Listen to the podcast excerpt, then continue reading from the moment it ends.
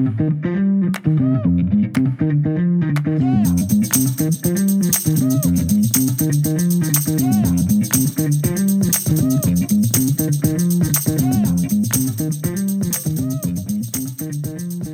going on, everybody? It's your boy Jamie Colasar back with another episode of Raise Your Voice. And I am uh, so blessed today to be in the presence of the voice of the new era, the people's champion, none other than my boy Michael Polite. What's good, man? Yo, man, it's an honor just to be here and share this space with you, my brother. Man, I'm glad you are here, man. So, dude, so you know, the title of the podcast is Raise Your Voice. So, what uh, do you want to raise your voice about? Man, I have this burning, burning desire to speak out against the oppressive habits of Western education. Uh, I want to talk about edumacation. Okay. Which is not simply a mispronunciation Mm-hmm. of a word. Edumacation is a recognized word in the English language Hmm. which denotes one who thinks they have education but has not received education at all. Kind of sounds like my story. Growing up in America. so, man, so tell me, how did you get there? What brought you to this place? Man, I have to give a shout out to ancestors such as Carter G. Woodson, uh, Du Bois.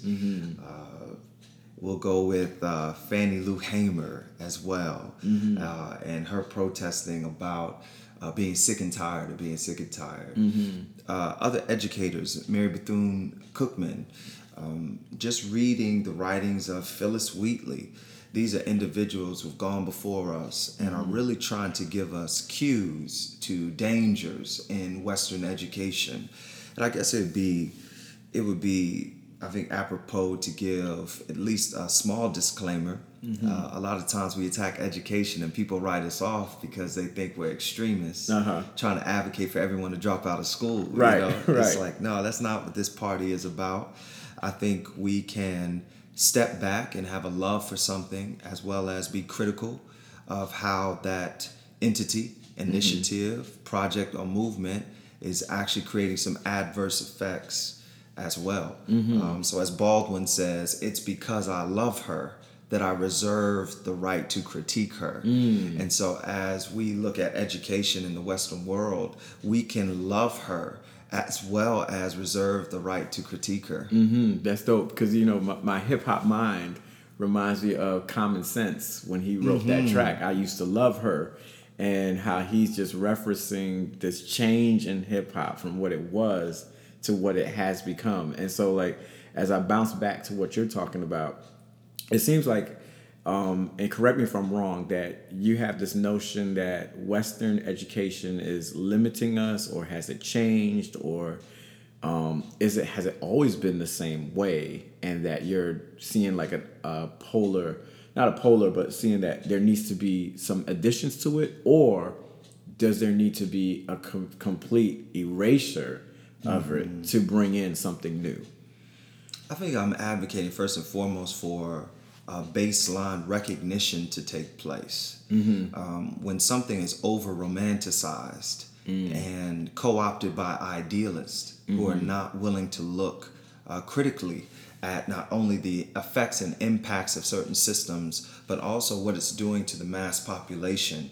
Um, when we look at that, uh, we have to step back and say, okay, there needs to be a recognition that there are some subtle underlying values mm-hmm. upon which Western education was built upon. Mm-hmm. And if we don't step back and recognize that it wasn't all positive, mm-hmm. it definitely was not all pure. Right. If we don't step back to recognize those things, we could find ourselves leading our children into a trap. Mm-hmm. And that recognition needs to take place in the home mm-hmm. primarily, Yeah. in the community secondarily, mm-hmm. and then tertiarily, it needs to take place in our nation.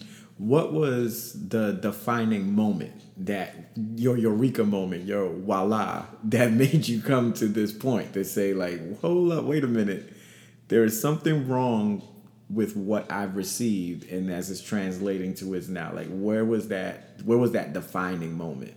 Yeah, uh, I was actually enrolled during my education program in undergrad, I decided to take a certification program in the summer um, underneath the Ella Baker Children Defense Fund. Okay. And what that was based upon is not only uh, the prowess, wisdom, and just pure genius of mm-hmm. Ella Baker, mm-hmm. but also taking her philosophies and trying to bring them into a contemporary space mm-hmm. and ask us as future educators to begin ideating how to come against some of the dysfunctions of education that we see running rampant in urban sectors.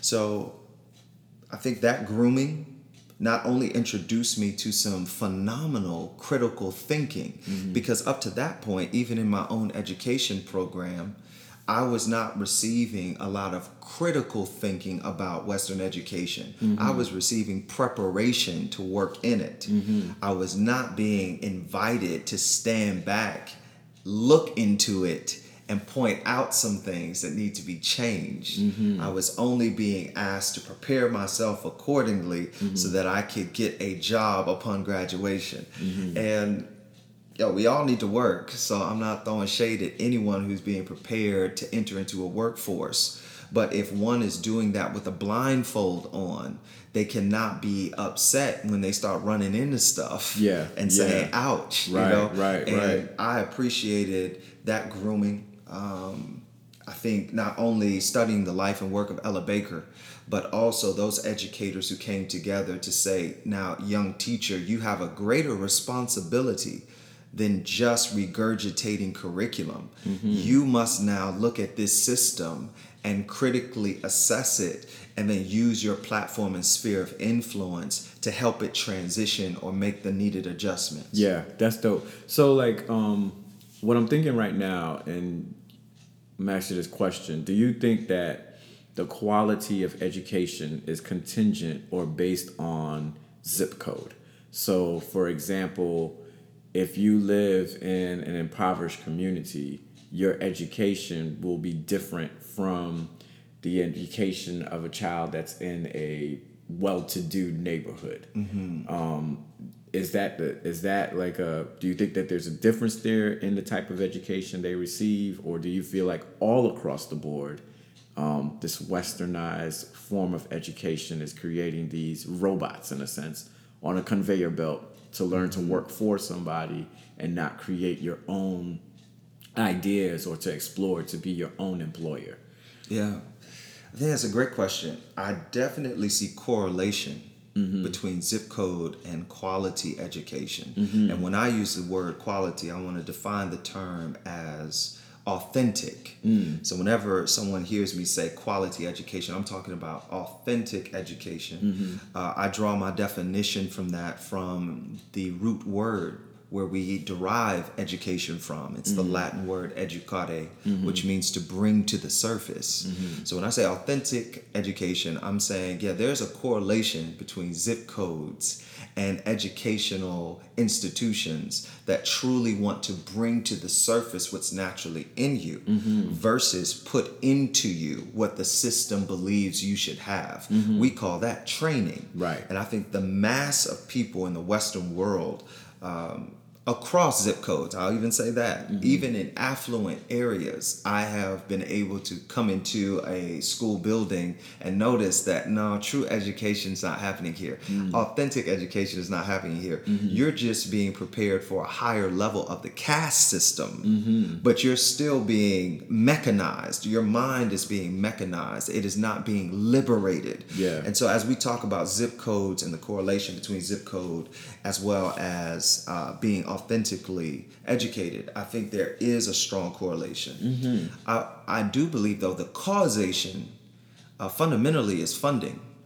And we've seen that throughout world history. Right. Uh, we can look at any established civilization, even going back to the Babylonians, and, and notice that the education system of the time seemed to be driven by affluence. Mm-hmm. So, I mean, for those who are into the biblical record, we see these Hebrews that are displaced from their land and brought, but the king chooses the top thinkers Yeah. from their country of origin and brings them into a special education program to where after certain days they are tested and then placed in high authority throughout the government. Um, that that is an education practice that we still see today. Yeah. Uh, some people some people call it lottery. Yeah. Other people they'll call it um, they'll call it like standardized testing. Yeah. But at the end of the day, it's this process of selecting a talented few Yeah. based upon a specific metric and then funding them well Mm-hmm. throughout their educational pursuit. Uh, so I think the the strongest causation that we see between substandard education and what I'll call optimum education at this point is the funding. Mm-hmm. What what resources are being afforded you as you take the journey? Mm-hmm. Uh, those are not only human resources but also monetary. Yeah, I, I love that because you educate humans and you train animals. Mm-hmm. So you train a lion, you know, to stay in the cage. You train a dog to go use the bathroom outside. Edu- humans, you bring out the best within them, and that's what I got from what you said. I'm glad that you came into the religious aspect and you looked at the Babylonians and the three Hebrew boys. Um, even for example, Jesus was a carpenter, and we know Nazareth education and literacy wasn't a wasn't something that everybody had because he was in an impoverished community and funding for that. And so that's why, you know, Joseph was a carpenter, Jesus was a carpenter. And when he, you know, is, and I always um, point to when the Bible says he stood up to read, that that's something that we gloss over because here is somebody who is from their neighborhood, Nazareth, and he's reading, he's literate.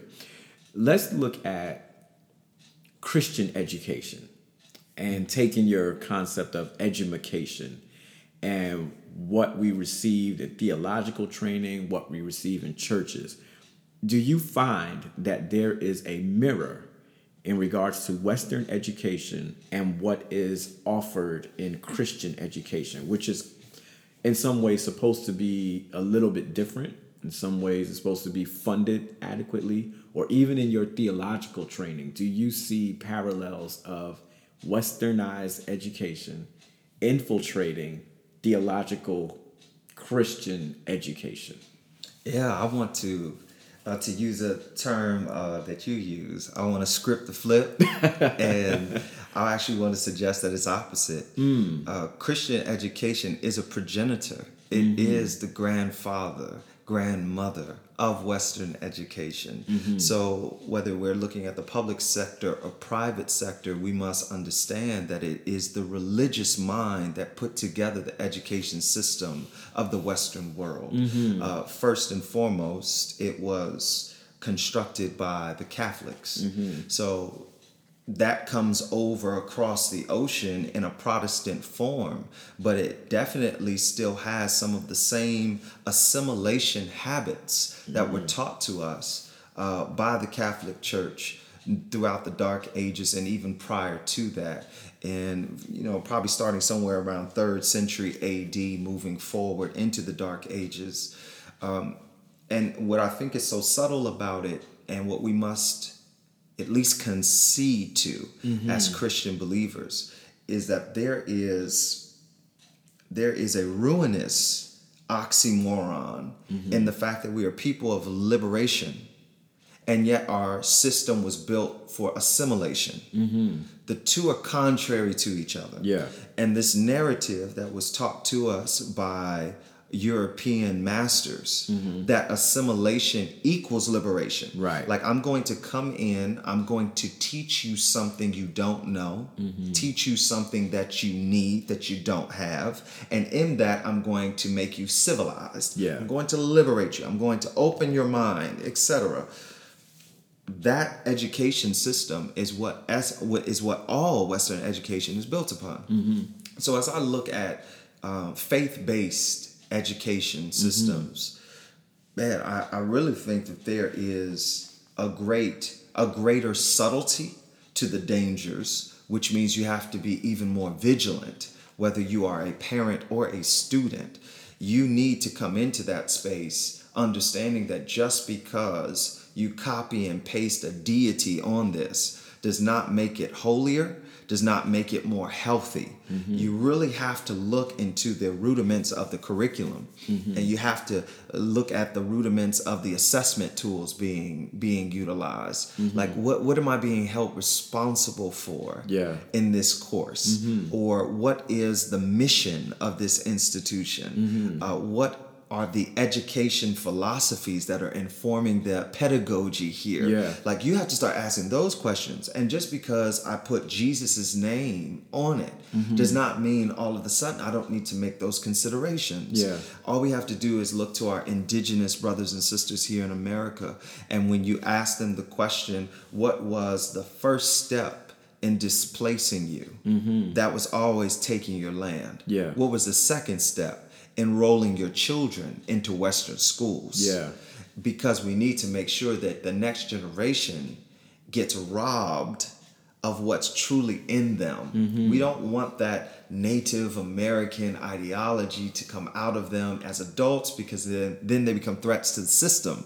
We actually need them to be fully assimilated, indoctrinated into what value system we need them to adopt so that they can be subservient members of an American society. Yeah. So as we look at that, I'm the first person, one who is also an ordained minister, mm-hmm. as well as a certified educator. Mm-hmm. I have to step back and say, oh no, my friends. Yeah. Uh, Jesus has been copy and pasted on many education movements, mm-hmm. and that has not meant that the students in those classrooms were going to be benefited from the standpoint of receiving authentic quality education. Yeah, uh, that like so there is this overarching um, theme or word that keeps jumping out as we're talking, and that is education as a form of oppression and a form of making sure the empire stays alive.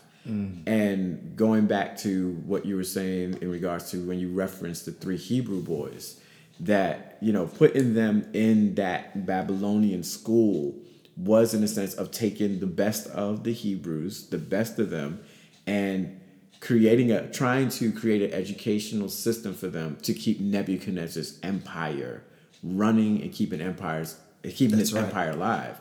Mm-hmm. And you can see the three Hebrew boys countered that. They said, "No, we don't want empire education or empire food. We're going to pray and do our own thing." And in America, there is this, particularly in, and as you said, across across the board, that there's this scene. No, matter of fact, let me go here. Slavery. You know, they didn't want to mm-hmm. educate slaves. Why? Because the empire of slavery needed to continue and needed to be fostered. And so let's keep them enslaved as they're working for the empire.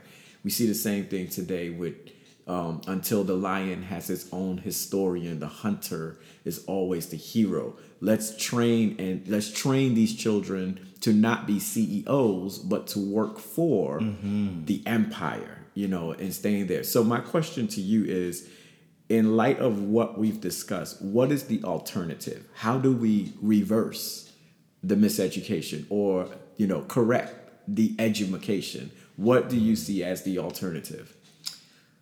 I think the first thing is our purpose becomes evident only to the backdrop of problem solving. Mm-hmm. So no one finds their purpose in privilege. Mm. It is the pain, it is the the ardor, it is the running up the rough side of the mountain. It's that pilgrimage that unearths purpose.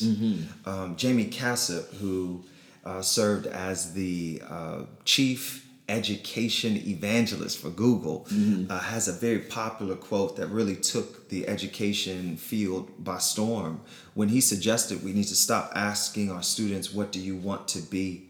and instead ask them, What problem do you want to solve? And I think what Cassip is getting at there is he's saying that it is ideating what problem exists and how was I created to be a solution for that problem. That that ideation process actually begins the unearthing of one's purpose. Um, I think a lot of people are trying to answer the question, what were you made for? Or why am I here on this planet? And they do it through the lens or through the guise of prosperity. Like, why am I here on the planet? And and our minds always run to uh, amassing wealth, amassing land, amassing materials, Mm-hmm. etc. Right?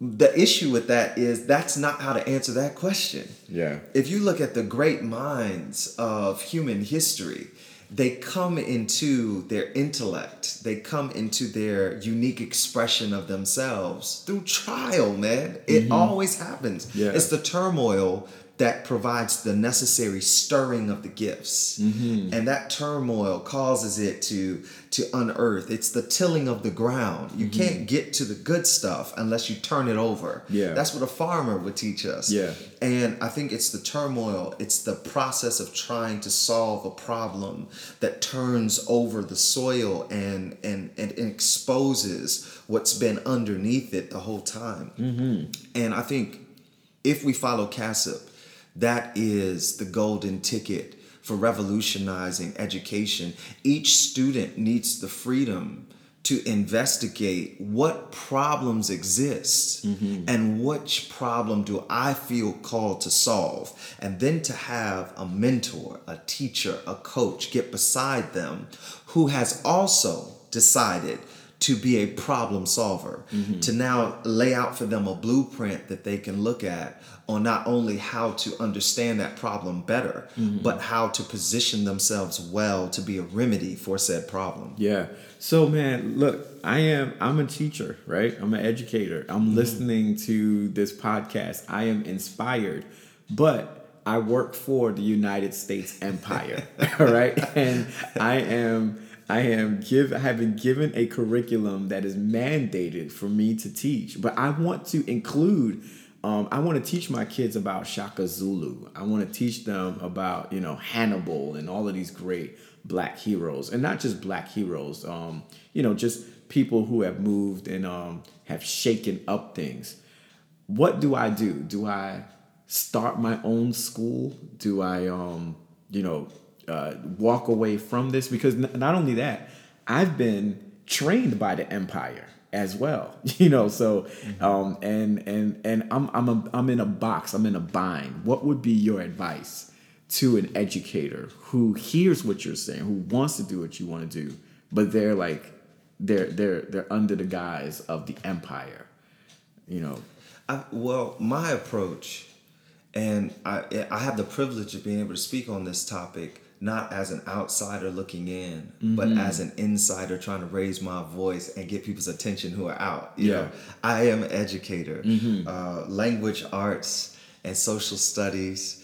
Uh, Spanish as well as religion. Those were my areas of expertise. Uh, secondary education. I loved my students. And the one thing that seemed to create the change and the shift in my classrooms is when the students got the message that I wasn't there to demand they digest what I'm saying because I say it's good. Mm-hmm. That I was there to introduce them to a menu mm-hmm. from which they can select what they wanted. Mm-hmm. Now, we would call this an education IEP, Right. individualized education plans. Right. And what I did was definitely arduous. I cannot lie. The extra work I put into the classroom, Yeah. I did not get paid for. Yeah. It was straight off of passion alone and my belief that I was not going to be uh we'll call it a mercenary of the empire. Yeah. Like you weren't going to give me crumbs and then get me to push forward your agenda. right Uh, I was going to try to be a Jedi yeah who is going to train these Padawans Yeah. to understand that there's something called a force and it's not outside of you, it's in you. Yeah. And I want you to discover it and be able to harness it to solve problems in the world. Mm-hmm. And so as we went forward, uh, it, through the curriculum, I was always challenging myself to say, okay, how can this lesson be individualized? How can the assignment be not something that I'm giving you to do, but how can I create an assessment journey for my students to where they get to choose how they are assessed based on the problem they want to solve? Yeah. Uh, so some might say, I want to do a I want to do a live reenactment of the Civil War. Okay, tell me which battle you're going to reenact.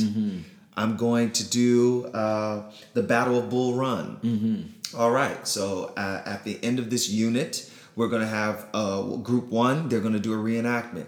Another group says, No, I want to go on the research journey. Mm-hmm. And, and I actually want to generate a paper using a certain amount of sources. Okay, I like that idea. Another group comes and says, um, I think I want to put together a television broadcast as almost like a news anchor mm-hmm. who's giving you the updates on the latest news on the Civil War. Yeah. And I'm saying that's creative and interesting. All right, you're going to do that.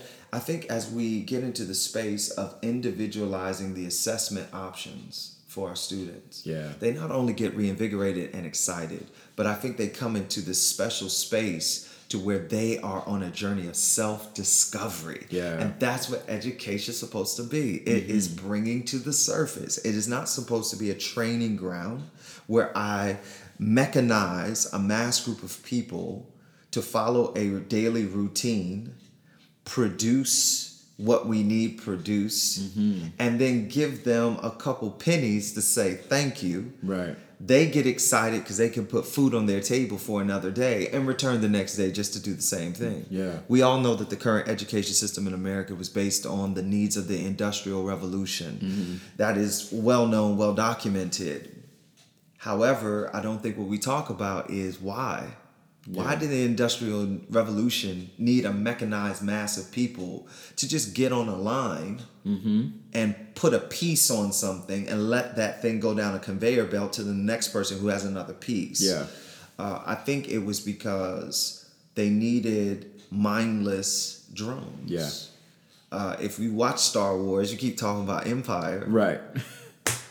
man, these clones, man. I mean, that's the key to the right. empire strategy. We need to create clones that are pretty much responding in a group think on a mass level mm-hmm. to push forward the agenda of this system, benefiting the 2% or so who are at the top. Yeah. While 98% of us fight over the crumb. Yeah. Yeah. And it's very frightening because, in this sense, that once you break out from the empire, the next thing they want to do is kill you. So you take, for example, Fred Hampton, mm-hmm. who was probably one of the most gifted speakers that our earth has seen or America has seen, and how he had the ability, the ability to bring blacks, whites, you name it, all together because his voice was so powerful. And what they do, Brum marched his home and took him out because why? It's like once you start breaking out of the system, once you start breaking out of the matrix, once you start breaking out mm-hmm. of the mm-hmm. empire,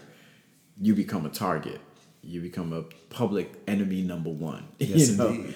And um, but you know, it's the same example if we take the Christian tradition that Jesus was public enemy number one because why he did not fit the status quo of what the, the, the, popular train of thought, the school of the scribes and Pharisees, mm-hmm. were like, no, we wash our hands. And Jesus like, it's what's in your heart that makes you dirty. You know, he's just he's just annoying them yes. left and right.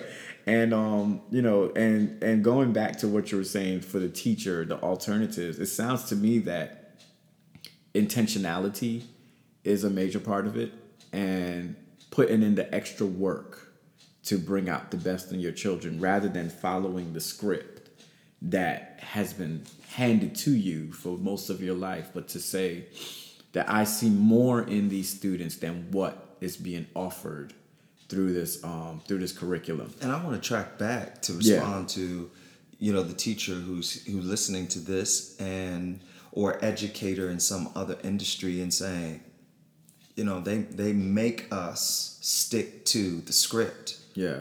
You know, they make us do that. Mm-hmm. Uh, we have these tests that our students are having to take, and my success is being measured on how my students perform yeah. on these standardized tests.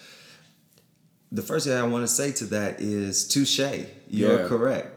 Yeah. You know, I have no I have no qualms with that argument. I actually think it's sound, it is realistic, mm-hmm. and it truly speaks to the reality of Western education at this point.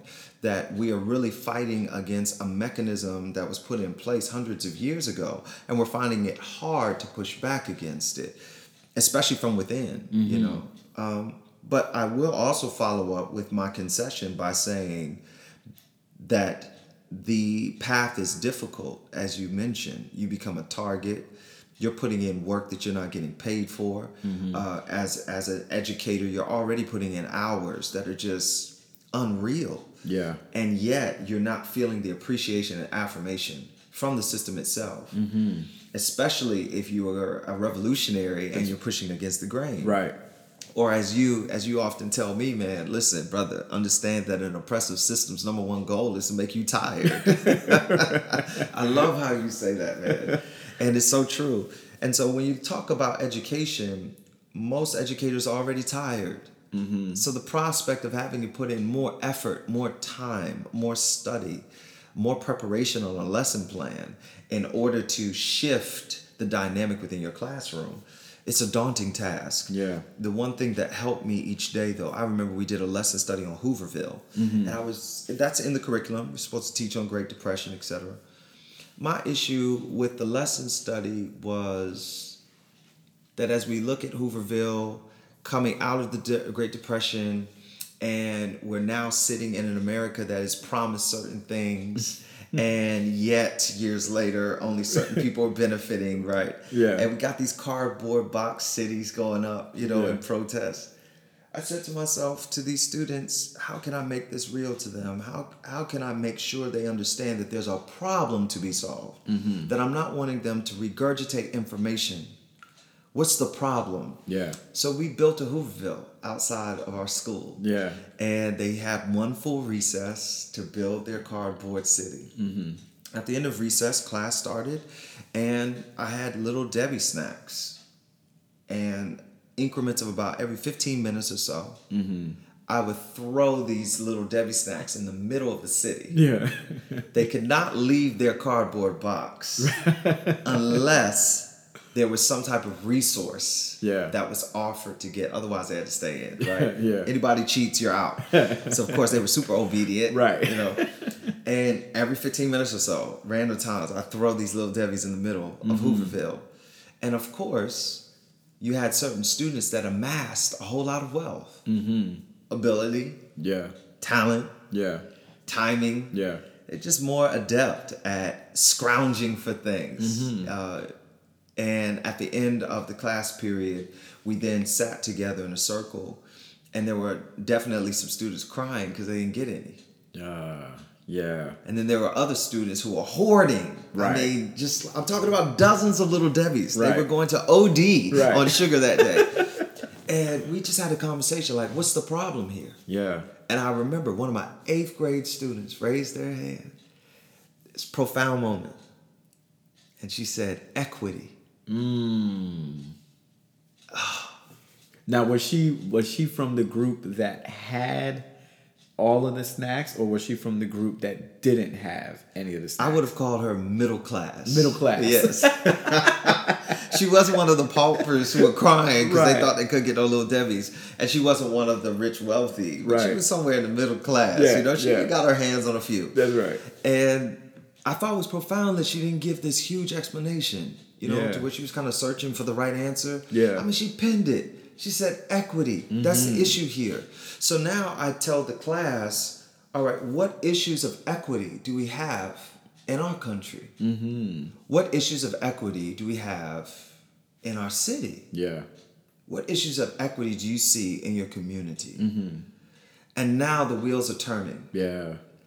to where our test, how I'm testing them on the Hooverville section, is mm-hmm. for them to write a short essay on the inequity they identified in their sphere of influence and mm-hmm. give me one way they can be a solution for it. Mm-hmm. Okay, Yeah. that's a totally different type of Yeah, lesson study. yeah. It is not just learning the dates, the names, the figures, and the graphs. Right. It is telling me how are you going to activate yourself in your sphere to solve a problem. Yeah. Now we move from education to education. Yeah. Bringing to the surface your own potential and purpose by putting you in some type of case study Yeah. where you can start seeing what's going on in your society. Yeah. Yes, educators, this is harder. I'm not gonna lie. That that was Mm-hmm. A hard lesson plan Right.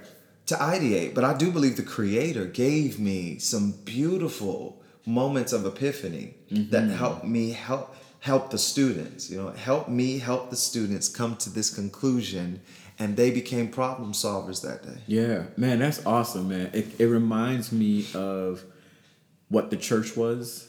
Um, it reminds me of what the Black Panthers were doing for you know for the children in their community with their freedom schools, where they would feed them, and then they would almost like uh, I'd say the word like exegete their community. Like, look, there's trash out here on the ground. Okay, why is there trash on there? Not what are we going to do? Not simply what we're going to do, but why is it there? Like get into the root of the problem and learning how to fix that mm-hmm. so that they can be better members and contributors of society and for yes, their people. Sir. Man, that's dope, man. That's yeah. awesome. That's yeah. awesome, man. Um, so man, we're, we're getting close to the end. Are there any like final words that you want to share with the uh, the listeners? Yeah, well, I'll, sh- I'll share this. Yeah. I think I think as as educators, as leaders, mm-hmm. I think every leader needs to see themselves as an educator. I'll say that. Mm-hmm. So anyone in a sphere of influence where they have the ear of someone mm-hmm. or a group of people needs to immediately identify themselves as an educator. And your key goal as an educator is to be a guide for individuals who need to discover what was placed in them while in the womb. Mm-hmm. Like there's some in utero gifting mm-hmm. that we all receive. Right. And yet, sadly, education in the Western Hemisphere has caused us to place layers on top of that gold mine. Mm-hmm. Uh, there are layers we need to pull back. There's some stuff we need to dig through. There's some there's some like granite rock that has been placed between our discovery of those treasures and gems that were placed in us while we were growing inside of our mothers. Mm-hmm. And as an educator, I must come into a sphere, as a leader, I must come into a sphere where I'm taking responsibility for being a guide on that journey. We got some mm-hmm. digging to do.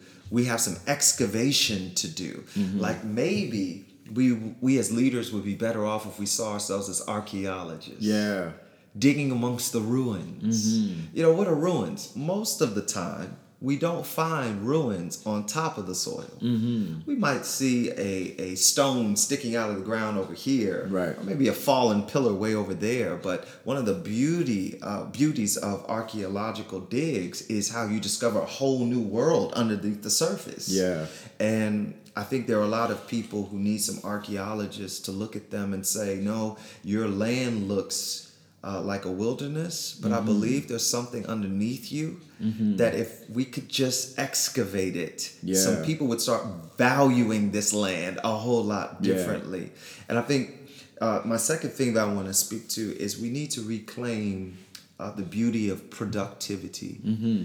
a lot of people think they are being productive when in actuality they are only being a great assembler. Yeah. Like the Western education model is being based upon assembly, not creativity, mm-hmm. right? So our productivity is now being measured by what we assemble mm-hmm. instead of what we create. Yeah. And that is putting us in that consumerism mindset where we only feel we are as good as what we can construct. Well, educators, please beware. That's what you're trained to do in your classroom. Yeah. To assemble a model citizen mm-hmm. as if our kids and students are Legos yeah. that we just put together in a specific order to create a picture. I reject that notion. Yeah. Um, I am a creator attempting to activate other creators. Mm-hmm. And I want my students or those I'm leading to know that you will be measured here based on what you produce, not mm. through assembly, but through creativity. Yeah. How do you access the universe mm-hmm. and the mm-hmm. energies and vibrations all around us? To pull together this idea.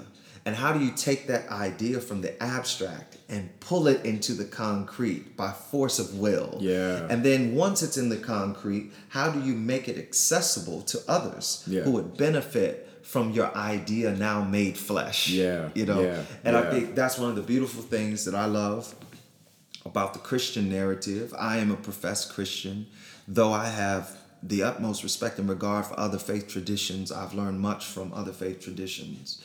Uh, but I love this narrative of an idea being made flesh. You know, Mm-hmm. Yeah. this word Right. that is abstract, Right. That comes into concrete environment and changes things. Yeah. like that's within every student. That is not just a messianic myth that we are to look to and and wish we had. No, the the the story of Jesus is actually trying to awaken within us human potential and ability.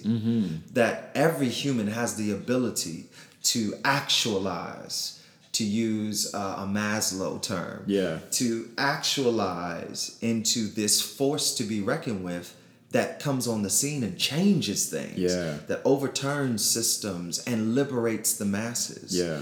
and so as an educator as a leader i am trying to reclaim pre- productivity Mm-hmm. because uh, you know the book of john starts off and says that jesus was not only a son but he was a creator Right. and all things were made by him That's that's right. the direct quote Yeah. so he took that creativity, he pulled it into the concrete, and he changed things. Yeah. And we need to start measuring productivity based upon what we create versus what we assemble. And we also need to step back and honor. Um, we need to honor those we lead and honor the fact that they have value. Mm-hmm. And many of them just don't have an archaeologist beside them who will help them excavate the treasures below. Yeah, yeah. Sounds like to me there needs to be something countercultural um, to what is the normal that be, that we develop a new normal, and when we uh, do that, we become, I guess, in a sense, maybe agitators, where we have an education that doesn't educate children or individuals, I'll use that word, to get, but rather to give. Yes. And so when we are, and I'm even thinking about my uh, education in America, it's, and coupled with American society, it is get, get, get, gimme, gimme, gimme. So let me do this to get the best job, to get the most money, mm-hmm. instead of let me teach you how you can get the best job to give back to those that are behind you. Hey, you sound a little bit like uh, Du Bois, my brother. where have they gone? Yeah. Where, where are the talented ones? Yeah, Why yeah. haven't they returned? Yeah, yeah. But Mike, man, this has been awesome. This has been great. Thanks for taking some time to chop it up with me. Uh, tell the folks, man, if they want to get in contact with you, to maybe they want to extend this conversation or ask you more questions. How do they get in contact with you? Sure. Well, my handle is like almost across the digital world is B as in boy, my last name polite, the number four, and the word life. So it reads Be Polite for Life. And that's my handle on Twitter, on Facebook. That's my handle on Cash App if you just want to bless a brother. Amen. Uh, that's my handle as well on email. So if you could hit me up at Be Polite for Life at Gmail. Uh, let me know your thoughts. Um, if there's something that you think I have shared that can be sharpened even further, I, I am open to becoming a better thinker and, and a more clear communicator. So whatever it is, from discussion to critique to just ideating or or or picking up the conversation with a like-minded friend, I'm down for it. All right, that's what's up. And I just want to say, um, if you have any critiques of this podcast, I don't want to hear from you. So just leave it away. no, I'll just play. But uh, thank you for tuning in. Thank you for listening. Please share it. Please like it. That's how the word gets out there. And I believe what Mike has had to say today needs to be uh, shared with the world. And so I thank him for raising his voice. And I want to encourage you, wherever you are, whoever you are, to raise your voice, to not sit on it because somebody needs to hear what you have to say. Signing out, it's your boy Jamie Colasar. All right, peace.